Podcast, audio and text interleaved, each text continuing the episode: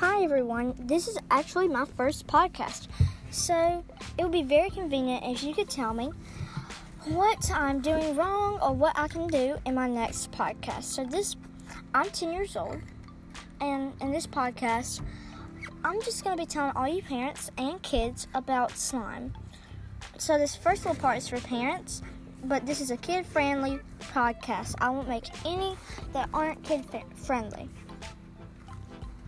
So first of all, parents, if you don't let your kids have slime, that's all right with me. Like it doesn't matter to me. But I sell slime and I love slime. So the thing about it is, slime can help anxiety. Like you can put like ball it up in your hand and you can just keep squishing it and keep squishing it. And just I think that can help with anxiety in kids. So Oh, and it can be useful for making putty. And you might have heard that slime has been burning kids' hands. Well, the only reason about that is because they use borax. And borax was not really made for slime, and that's why it's been burning people's hands. But I, I use contact lens solution and baking soda. It won't do any damage to anything. And another thing, you can use Sta-Flo, that's a liquid detergent, or you can just use Tide or any kind of liquid detergent you want. So, I'm just saying that if kids like it, you might as well let them have it.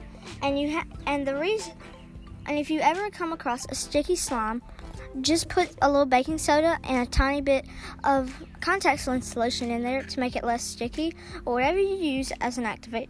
Vader. So, the next part is going to be a kid's part. I'm going to be telling y'all a recipe for slime. This is just a regular slime recipe. Well, I'm actually going to be showing you two a regular slime recipe and a fluffy slime recipe. So, first, for the fluffy slime, you want to get some glue, any kind of glue.